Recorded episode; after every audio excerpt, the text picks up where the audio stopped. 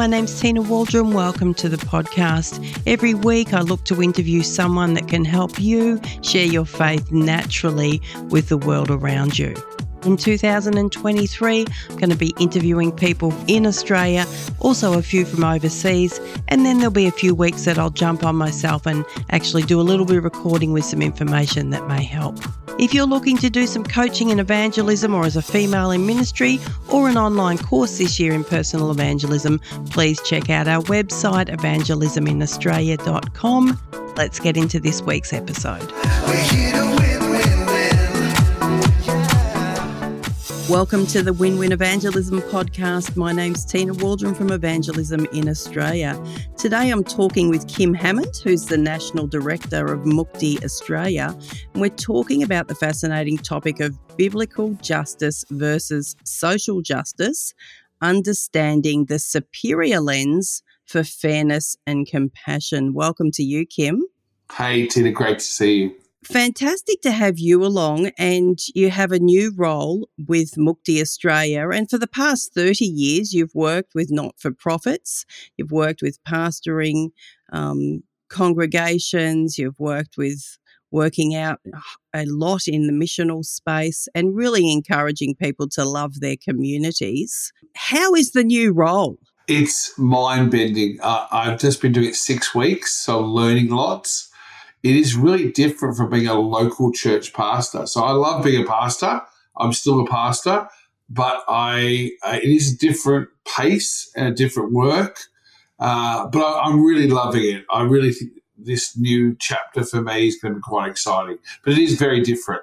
Yeah, and I'm just watching with excitement because it's just such a great um, fit for you. I love, Kim, that you have always been about loving communities. And when I think about social justice, I do think about you a lot. I think the the clearer lens is biblical justice, and that's what I want to talk to you about. How would you describe the difference of the two? Just, you know, in, in brief to start with. So, social justice is often a political issue. It's often a left issue. It's often defined as a particular point of view politically. And so people can choose to not get involved in that. It's like an optional extra where I believe biblical justice is the heartbeat of God. And you see it all through scripture God's heart for the poor, the widow, the marginalized, the least, all through the Old and New Testament. Biblical justice is neither left or right, it's the following of Jesus. Yeah, okay. So I think that potentially there are Christians like myself, and we maybe use the term social justice as a Christian, but really we mean biblical justice, but we do need to understand why they are different. Do you think that that is the case out there? I think it is because I think social justice can be polarizing. And I think social justice as an agenda has been helpful, right? Because it's made us think of the other. It's made us think outwards, made us think about the issues of refugees or uh, First Nations people. But I do think that we've got to rem- be reminded that this is at the heart of the gospel. And when you make that shift from social justice to biblical justice, it doesn't let you off the hook anymore. It's like missional. You and I, for years, have talked about we must be sent and it was only we and the church used to always think it was kind of only the crazy evangelist that was sent, but we've been helping the church realize that everyone's sent. And that's why biblical justice was so easy for me, because part of everyone sent, everyone should raise up other people and disciple them, and everyone should be involved in restoration. And I think those three circles will cross over, and I think that's at the center of the church. So for me, I think it absolutely is compulsory. It's part of our discipleship. Yeah. Okay. So let's talk about biblical justice specifically. So, would we say that biblical justice is the heart of God? And what does it mean? Does it mean fairness? Does it mean compassion? Can you help me unpack that a little more? Yeah. So, take for me, I've always cared about my neighbor and, and, and, and treated the local issues that we should get engaged in. The, the, the paradigm shift for me is that across the world, there are people who are very marginalized, especially women and children. And we're going to live in a global world. So often we think, what can we do? It's like the starfish, you know, all these starfish sweep up onto the beach and you throw one in and you make a difference at one. And I, I think for over a hundred years, Australian Christians have been supporting um, my particular charity, Mukti, because I think there's something about saying, I'm going to make a difference to the people in Sri Lanka and India or wherever it is, whatever particular people or plight is marginalised. Because often we think in Australia, you know, there's some it's some hard times. We went through COVID; it was hard, but it's nothing compared to some people in parts of the world where you know people do not graduate from grade six, or they they they work on four dollars a day in Sri Lanka, or they pick tea. These issues we need to educate, we need to become aware of them, we need to pray for them, and we need to act in some ways, whether it's donations, going to visit in the field. We live in a global world now, so we can do this. We can take tangible steps towards alleviating poverty. So, biblical justice, again, is it a fairness? Is it living through a lens of a fairness and a compassion for everyone? Yeah, so like take the word shalom. I think it's a, you know, we, we know that word from um, Jewish people is a greeting and a, a farewell, but it's far more than that. It's about making all things right it's the kingdom of God. So, yes, it is about justice. It is about making things fair and right. I don't think it's fair that women and children have to walk miles to use a bathroom where I've got three in my house.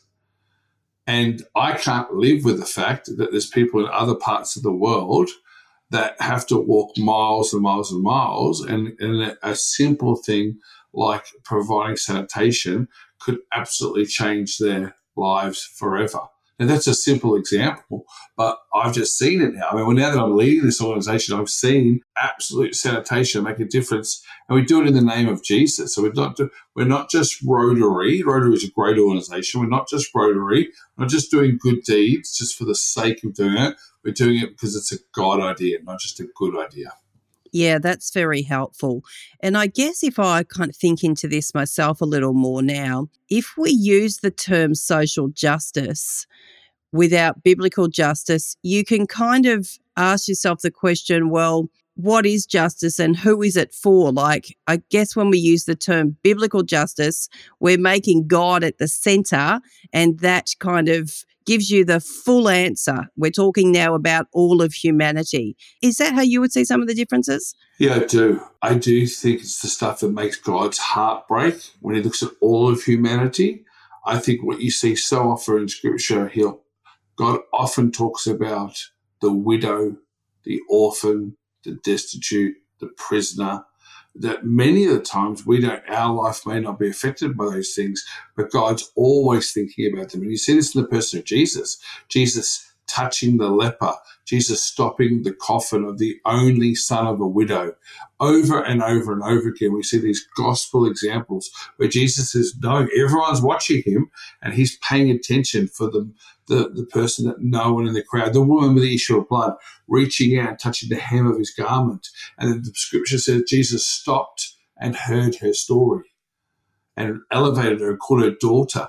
There's so much in the scripture that compels us to, to see a, a kingdom of God come and be ushered and to make things fair and right in ways that are unfair and unjust in our world. Yeah, that's very good.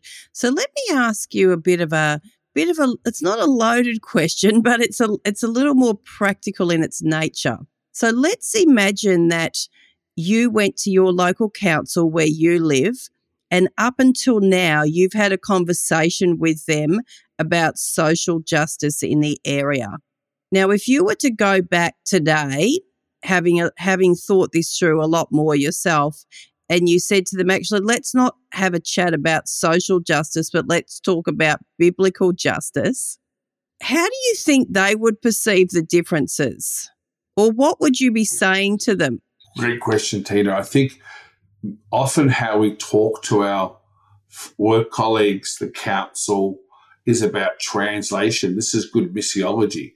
So they may not understand biblical justice, but if our actions continue to point to good works, and then they ask the question, why are you doing that? Then we are uh, a call to name the fact that we're doing this in the name of Jesus. We're doing this because we're compelled by the Bible. I wouldn't lead with biblical justice. I wouldn't lead with that because that has a connotation. I think they would say, what does that mean? Is that the King James Version? Is that a, you know, whatever preconceived ideas? But I would hope that if we're acting, and this is, the, this is why there's so much parallels to the missional conversation, because it's all about translation. It's about incarnation. It's about doing good works and doing it deeply into the community. And I think all we're saying is do it locally and globally. That's the often Christians or churches are often one or the other. They're all overseas and no local. That's what you and I are spending a long time helping people discover. But it's also saying we're also part of a global world. But I'll be saying to local council, we are doing X, Y, Z because this is the way Jesus would act. This is the people of God are part of shalom. They're part of restoring. And hopefully we're over delivering and under promising and we're, we're, we're consistently being generous and good and, and um, a great community. And so I think all those things play into it. Mm. Do you think there's any value or what value is there in kind of encouraging churches that, hey, we're not called to social justice, but we are called to biblical justice? Is that a conversation that could be helpful? I think so because I think our world is increasingly polarized. And so I think what happens is, you know, I can remember 20 years ago leading Forge, and I had several staff that were voted for a particular party. I won't say which one. And I voted for the opposite party. And we all laughed about it. Australians were like, it doesn't matter. But you watch people now, it is a far more you're defined by your political affiliation. And sometimes that comes before our loyalty to God. So this is why I think we've got to get away from left or right. We've Got to get away from being um, being polarized in our politics. I think we've got to say the way of Jesus is for restoration. God cares deeply about these issues, and it can, it can be expressed in either party. Uh, whether you're, you know, whatever your party is, because I think when, as soon as we say social justice, people only think left. They think left winged, liberal, woke, all the all those things that come automatically. But if, and we've got to define it. We mean biblical, not compromising. We're saying clearly this kind of justice, the restoration of all things, fairness for all people. Yeah, I think that's very helpful. It's helpful for me, Kim, because I think if someone says to you as a Christian, you must or you should be involved in social justice, you're right. You have various thoughts about that. But if someone says to me, as a Christian, we have to be about biblical justice, it just resonates differently. It sounds differently. It's received differently. I think so. And I think Tear do this well, Tearfund. I think I would love to see Mukti do this. That one of the things that we do is we educate the church. So we help people make a theological grounding that says that we help them have the paradigm shift. This is what Alan Hirsch has been doing for 30 years. Having the awakening that church isn't just on a Sunday, but it's seven days a week. And I think the awakening that justice isn't just for the left or the, the women's group that meets on a Thursday night. Great. I love women's groups and they're very generous to us. But that the whole church needs to be involved in this issue. Yeah, I love it. It's, it's just a great shift. It's not just a play on words, it's very clarifying and uh, like you're saying. Mm. So, look, you have done so much. I mean, I remember when you're involved with Forge. Well, I think you still are the Forge International Director. You started, you were in Forge USA, you lived in the US what are you doing with Forge? And tell us all of the things that you actually have done. Like, can you summarize that very quickly? I'm really blessed to have worked with Alan Hirsch and Mike Frost and seeing Forge from Australia go to America. I'm very proud of that. Now it's in 30 cities. Uh, I did resign from the international directorship. I'm now just a, a elder in the in the group, but I it's in Scotland and in uh, Ireland and in Sweden. And so this training of missionaries in the local context, I'm very proud of that. In the last couple of years, I've been involved with Dave Ferguson. I was on his staff for five years. So I'm on the Exponential board. I think you just interviewed Tim O'Neill, the chair of our board. And I love that because it's missional it's movement, and now it's biblical justice. And these all things come coming together for me. So I feel like God's been getting me ready to. I'm turning 50 next year, and I started to ask the question, God, what's the best contribution can I make to the church? So when I meet with pastors, I talk about missional, and I say, here's 52 resources that I would recommend to love your local area. I talk about church planting because I've been involved with New Thing and church planting. And now biblical justice isn't foreign.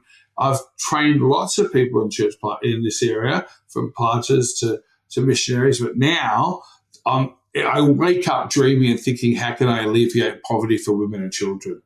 And, and, and I'm thinking movement. How can we see a movement of Christians care about this issue. That gets me up in the morning. That's so exciting. So exciting. I mean, you're the perfect church consultant in all of these areas in one person, which is which is amazing.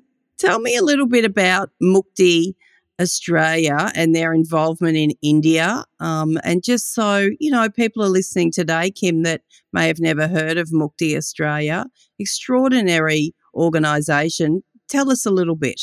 So mukti in Sanskrit means freedom or restoration. All the things we just talked about. Salvation, restoration. That's what mukti in Sanskrit means.